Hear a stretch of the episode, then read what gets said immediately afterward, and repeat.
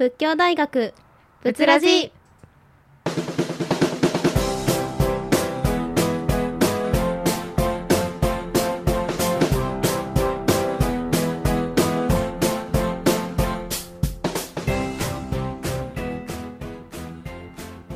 さあ始まりました。仏ラジのお時間です。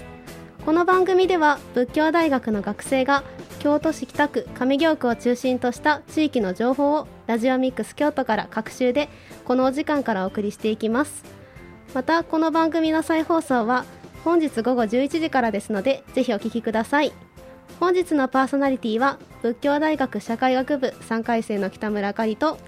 仏教大学歴史学部3回生の西山瑞希でお送りします。よろしくお願いします。よろしくお願いします。さてこの仏ラジでは人と人とのつながりを経て魅力を発信するをテーマに私たち学生が地域の方々を取材しその魅力を発信していきます。私たちが北区上京区の中でも特に魅力的だと感じるもの大学生商店街そして地域の企業の3つの分野に着目しそれぞれ3つのグループで取材したことを順番に紹介していきます。本日番組を担当する私たちは地域の企業グループです。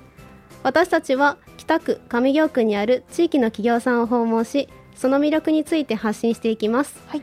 これから社会に出ていく私たち学生が働くとは何かを一緒に考えていきましょう。今回は食に焦点を当ててお送りしていきます。はい。仏教大学仏ラジでは皆様からのメッセージ感想などをお待ちしておりますラジオミックス京都の公式ホームページにあるお問い合わせフォームからぜひぜひお送りくださいさらに仏ラジでは公式ツイッターとインスタグラムもありますツイッターアカウントはアットマーク仏アンダーバーラジオアットマーク BUTU アンダーバー RADIO となっています。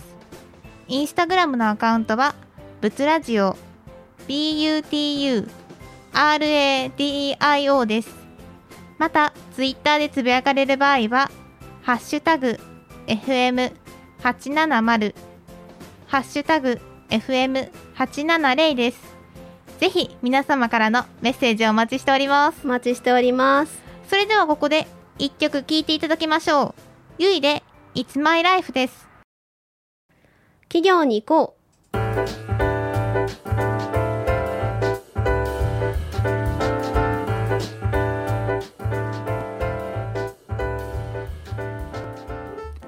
仏教大学仏ラジ。ここからは地域の企業グループで私たち学生が地域の企業とで働くということを身近に感じ考えていきたいと思っています。そのため魅力あふれる地域企業さんに伺い取材するグループです。オープニングでも説明しましたが3つのグループの今回の共通のテーマが食仏ラジ企業グループにて今回訪問させていただいたのは株式会社積成化本舗さんです。う積成化本舗さんは京都市北区大正郡東下勝申し訳ありません。京都市京都市北区大正郡東高塚佐町にあります。美味しさと安心や安全を追求しお客様の笑顔を製造する商品作り。そしてお菓子作りを通して明るく平和な社会に貢献するこの2つをモットーに創業以来からおせんべい一筋でお仕事をされていますはい。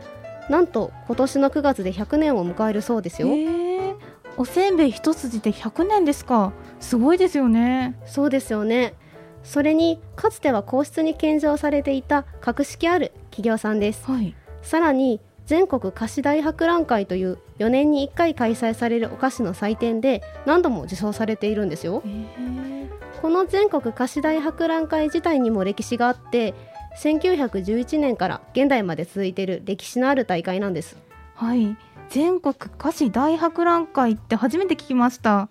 名前の印象からして甘いもの好きにはたまらない大会ですよね。そうですよねそういえば西山さんはい。おせんべいって京都とそれ以外で違いがあるって知ってましたか？えー、そうなんですか？知らなかったです。どのような違いがあるのですか？まずはですね京せんべいという言葉がキーワードです、おせんべいというと関東ではお米を使ったおせんべい関西では瓦せんべいなど東西でそもそも異なるんですけれどもはい。そして京せんべいではですねはい。地域団体登録商標というものに登録されている京都の地域ブランドなんですよ。へえなるほど。その地域団体登録商標ってどんなのでしょうか？特許庁のサイトによるとはい。地域と商品名からなる地域ブランドを保護することによって地域経済の活性化を目的としたものらしいです。おおそうなんですね。京せんべいというものが東西の中でも関西特に京都に限定された貴重なおせんべいとして私たちの大学の近くでも作られてるんですね。そうなんです。それから京せんべいは小麦粉とお砂糖が主原料ではい。ほんのり甘くてほっこりとした味わいで見た目の美しさとか手間暇がかかることが特徴なんですよ、これらのことも積成化本舗さんに詳しく教えていただきました。はい。おせんべいって一言に言っても原料からして異なるんですね。私はおせんべいって聞くとお米で作ったお醤油が使われているしょっぱい系のイメージが強いです。私も西山さんと同じではい。おせんべいと言われるとなんとなくしょっぱい方のおせんべいのイメージを持っていました、はい。ですが取材に行った後におせんべいの違いにちょっと興味を持ったので京都に住む祖母におせんべいといえばっていうのを聞いてみたんですけれども、うん。そうすると小麦粉とお砂糖を使った甘いものでしょっていう感じで言ってたので、京都に住む人からすると馴染みが深いのかもしれないですよね、うんなるほどそうですよね。あそういえば砂糖と小麦でできた八つ橋も京都ならではのお菓子ですよね。確かにそうですね。はい。今回はそんな京都のブランドである京せんべいに誇りを持って仕事をしていらっしゃる関製菓本舗さんにインタビューと工場見学をさせていただきました。はい。今回はどんなお話が聞けるのでしょうか。後半ではインタビューと見学して発見したことなどを紹介したいと思います。後半でもぜひお付き合いくださいねはい。それではここで一曲お聴きいただきましょう。パフィーでアジアの純真です。どうぞ。お聞きいただいたのはパフィーでアジアの純真でした。それでは引き続き仏教大学仏ラジ地域の企業グループがお送りしている企業に行こうにどうぞお付き合いください。後半ではインタビューを流したいと思います。おーいいですね。今回の関製菓本舗さんはどんな雰囲気でしたか？そうですねまず一番こう記憶に残っているのが、はい。現場に着いた時からお菓子の甘い香りが漂っていたところですね。うん。お菓子屋さんの特有のあの甘い香りがいっぱいだったんですね。はいそうなんですよ。取材前からねちょっとお腹が空いてしまいましたね。そうですよね。香りでお腹が空いちゃいますよね。はい。インタビューではどんなことが聞けるのでしょうか。リスナーの皆さんもぜひ楽しんで聞いてください。では早速関製菓本部さんのインタビューをお聞きください本日はよろしくお願いいたしますお願いします。私は仏教大学から参りました北村あかりですよろしくお願いいたしますはい。よろしくお願いします。では早速質問をしていきたいなと思いますと仕事をする上でのやりがいについて教えてくださいはい。えーまず、弊社は、えー株式会社積成化本舗といいまして、はいえーお店は東米庵というお店です。で、今で、えー大正11年創業で、えー今年で100年の会社にはなるんですけども、はい。まあ、仕事のやりがいとしまして、本当に私らも今で100年目でずっと瓦せんべい、京せんべいっていうのを製造販売してるんですけども、やっぱり僕らの作ってるお菓子っていうのは、まあ、何が大事かって言ったら、まあ、人の心を和ませるっていうのがやっぱり僕らの一番の、まあ、目的といいますか、えー食べて喜んでいただける笑顔になってもらえるっていうのが私らの、えー仕事のやりがいとして、えー持っております。ありがとうございます。ではその続いての質問なんですけれども例えば商品の中でも特に積成化本舗様を代表する思いが詰まった商品とそのこだわりについて教えてください。はい、えー代表メーカーとしては何品かあるんですけどもただやっぱり一つ一つの商品それぞれにやっぱり思いがあって、えー苦労を重ねてやっと商品化したっていう商品が全てですので我々はそれぞれがもう一つ一つの商品が代表メーカーやと思って紹介とか販売してるんですけども、まあ、その中でも昔からずっと創業、えー、当初からやってるっていうのが絹巻っていうアリヘイトっていう飴を巻いたお菓子であったりとか日本で初めて瓦せんべいに卵を入れたっていう卵押しっていう、まあ、商標を取ってる商品なんですけども、まあ、そういったものが弊社のまあ代表メーカーとして根強いファンの方に愛されてる商品がまあ代表メーカーかなと思います。あありがとうございますなんかお話を伺ってやっぱり卵押しだったら煎じ時代ですよね。卵を使うっていうことがとても高級品だったと思うんですけれどもそんな中でしっかり使われてるっていうのが食べたお客様にとっては本当になんか心の彩りになったのではないかなと思いました。ちなみに先ほど絹巻きの中に入れてる飴っていうのはどういう飴なんでしょうか？えっとですね絹巻きの中に入ってる白いのが飴なんですけどもアリヘイトっていう飴で、まあ、砂糖と水飴とかを、はいえー、煮詰めて作るお菓子なんですけどまあ正直言ったら、まあ、アリヘイトっていうのは飴よりも少しちょっとまだ柔らかいイメージがあると思うんですけど、まあ、それを昔の知恵で熱いせんべいで巻くことによって、えー、そのアリヘイトが溶けてでまた自然に冷却されることでえー、砂糖の性質を昔の方が知恵で利用して飴が自然に戻る時に結晶に戻ろうとするので飴よりも少し柔らかい食感に自然に戻してあげようっていうようなそういう、えー、知恵も詰まった、えー、商品ですね。なるほど。ではどちらかというとコンペイトーのような感じの食感に近い。そちらの、えー、飴から、まあ、コンペイトーに自然の力を利用して寄せていくみたいな知恵の入った商品ですねでは続いての質問なんですけれども全国菓子大博覧会というものに何度も受賞されているっていうのをサイトとかでお見かけいたしましてその全国菓子大博覧会についてなどを聞かせいただけたら嬉しいです。はい、えー、全国菓子大博覧会っていうのがまあいわゆるとこの全国の菓子屋のオリンピックのようなもので4年に一度開催されているものでして本当にまあ期間で言うたら1ヶ月間ぐらいえー、いろんな地域で、前がやったのは三重県とかですかね、とか、まあ、広島であったり、兵庫県であったりっていうか、4年に1回いろんな地域でやるんですけども、期間も約1ヶ月間ぐらい、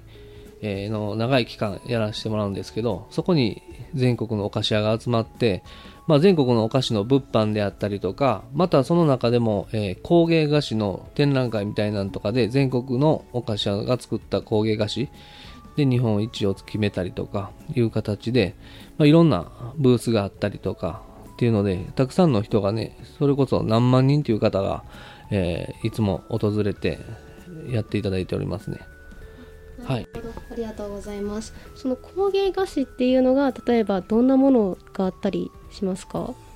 それぞれの例えばまあお菓子屋さん単独で出さはるやつもあれば僕らは、えー、京都菓子工業組合青年部として、えー、三重の菓子博の時も、まあ、一つの大きな作品、まあ、テーマを決めて、えー、僕らの青年部の中でも飴菓子であったりとか、えー、僕らせんべいであったりとか生菓子であったりとかそれぞれいろんな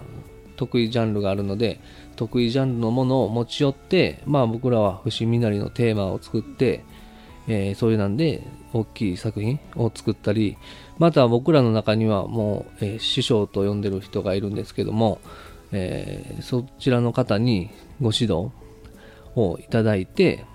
もう一つのすごい作品の作り方を一から教えてもらってでそれでその方はその当初も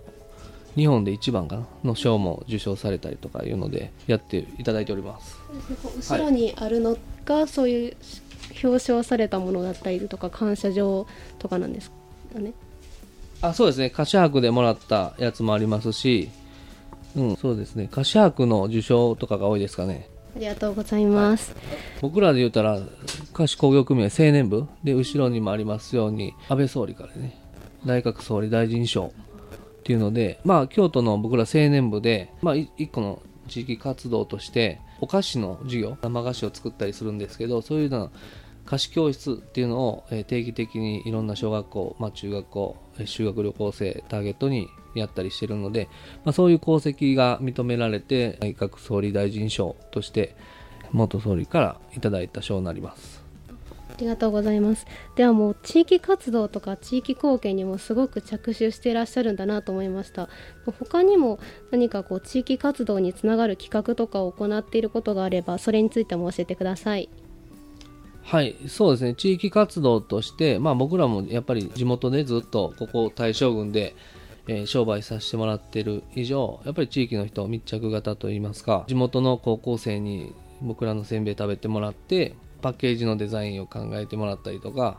実際に京都の清華大学の方では、そういう学部が昔あったので、そこにせんべいを持って行って、商品を食べてもらって販売までその商品のデザインで最後の販売まで至ったことあってまあそれは本当に事業の一環として半年間ぐらいかけて一緒に構成をしたりとかしながらまたプレゼンしていただいてとかっていうので本当に一個の事業として地域の大学生と一緒にデザインを考えたりとか中にはそのお菓子こんなお菓子できへんかなっていうので試作をしたりとかそういうこともしてますね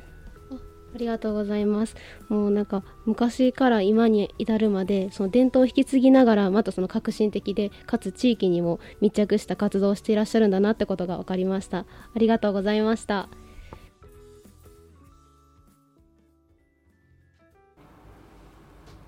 はい。ということで取材内容をお聞きいただきましたが、私としての感想なんですが、多様なお菓子が作られているということが印象的でした。取材後、インタビューでもお話をしていただいたお菓子をいただいたのですが、全部に工夫が施されていて、そして美味しかったです。北村さん、実際に見学インタビューした感想はいかがでしたか？そうですね。工場内ではお菓子を焼き上げる機械が3つほどと焼き上げたおせんべいを加工する機械が2から3つほどありました。はい。その中でも今回は特に印象的だった機械について紹介しますね。はい。その機械とはもみじの形のおせんべいを作る機械です。へえ、もみじですか。今が赤く色づく時期ですよね。そうですよね。そのような季節感あるお菓子を作られていることに趣がありますよね。ちなみに関製菓本舗さんでは季節折々のデザインのお菓子があってはい。夏であればうちわせんべいなども味わうことができますよ。ええ、そうなんですね。はい。そしてあの話は戻しますが、はい。140度ほどの高温で焼き上げてその後に持ち手いわゆるキャンディーの棒の持ち手の部分ですねうんうん。のところに竹串を刺しますはい。西山さんおせんべいに竹串を刺すと今言ったと思うんですけれども、うん乾燥してから刺せなくなるまでどれぐらいの時間がかかると思いますか？リスナーの皆さんも一緒に考えてみてくださいはい。うーん、生地が硬くなって棒がさせなくなるんですよね。。はいい1分や30秒ほどでしょうか。難しいですね。そうですよねリスナーの皆さんは分かりましたか？正解はですねはい。なんとおせんべいは焼きや焼きたてから10秒も経たない間に硬くなってしまうんですへえ、熱々のおせんべいがそんなに早く固まってしまうんですか。そうなんですよなので素早く竹串を刺す必要があるんだそうです、うんしかも真ん中にしっかりとずれることなく刺すおせんべいの表面に竹串が出ないようにするそしてその竹串の刺す長さも数センチの狂いもなく完璧に揃えなければならないそうですよはい。そのため仕事を満足にこなせるようになるには約10年ほどはかかるそうです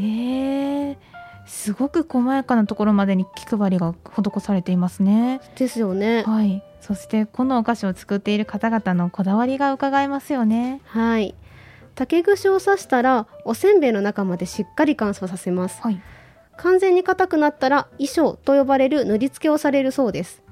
この衣装っていうのがお菓子における衣装で言うならそうですね、簡単に言うんだったらアイシングクッキーのような表面に色や模様をデザインするっていうことですね、うんうんそして焼きたてからお店に並ぶまで最低でも3日はかかるそうです、へえ、3日もかかるんですね。はいそれで着色料にもすごくこだわっていらっしゃってはい。例えば唐辛子は赤色で、うん口なしの花は黄色など無添加のものを使って食の安全に大変なこだわりを持っているとのことでしたはい。これを毎日6000枚ほど焼いて2000枚ほど色をつけるそうですへえ、1日に6000枚ほど焼かれているんですか。想像できないくらいたくさんのお菓子が作られているんですね。はいこのお菓子が一つ一つ丁寧に高い技術から生み出されているってことがわかります。そうですよね。はい。あそれからインタビューでもたくさんの症状があったとのことでさまざまなところで評価されて実績がある企業さんだということが分かりますね。ですね。それから症状といえば、はい。商品ケースの中に飾られていた植物があったのですがこれが全部お菓子でできているそうでびっくりしました。へこれは全国菓子大博覧会でも受賞した技術だそうです。えそうなんですか。食べ物って見た目が綺麗だけなだけでなくってそういった遊び心が印象にも残ってお客さんがまた行きたいなと思うことにつながるのだと感じました。そうですね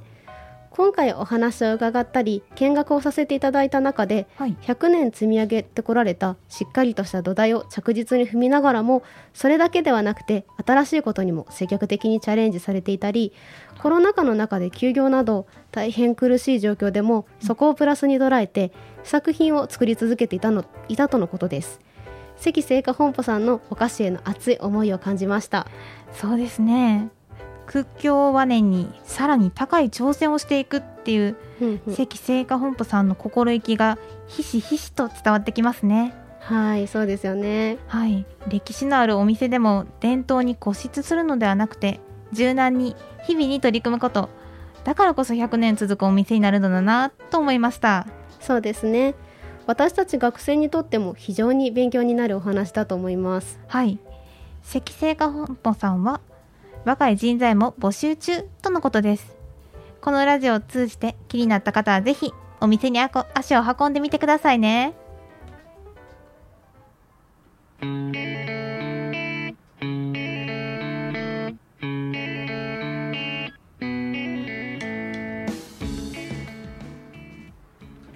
はい、えー仏教大学仏ラジ。地域の企業グループがお送りしてきた企業に行こうですがお別れの時間となりました。いかがでしたか？関製菓本舗さんが歴史や食の安全商品そしてお客様を大事にしていらっしゃることが分かりました。他にも地元の高校と連携するなど地域一丸となった取り組みが行われていることも地元にある企業ならではの活動だと感じますね。そうですね。取材を通してはい。地域のつながりの大切さとか魅力とかに改めて触れることができたなと思います。はい、それからコロナ禍という苦難をプラスに捉えて活用し新たな挑戦を続けていくという姿勢も勉強になりましたね。我々大学生にとっても大変身近に感じることでありました。我々も逆境を楽しむような気持ちで頑張っていきましょう。そうですね。頑張っていきましょう。さて次回の放送は大学生インタビューグループですよね。はい前回に引き続き京都の大学に通う学生の本音をリスナーの皆様にお届けできると思います。近隣大学の取り組みや個性について新たな発見があると思います。ぶつらじ次回からのグループ共通のテーマは SDGs です。ぜひお楽しみに。そして本日の仏教大学ぶつらじの再放送は金曜午後11時からとなります。土曜日曜の午後11時からも再放送しています。また番組終了後にはラジオミックス京都のブツラジの番組ページにポッドキャストがアップされます。番組のバックナンバーも聞いていただくことができますのでこちらも合わせてお楽しみください。はい。それでは本日のお話お相手は西山瑞希と北村あかりでお送りしました。ありがとうございました。ありがとうございました。最後にこの曲をお届けします宇多田ヒカルで花束を君にです。どうぞ。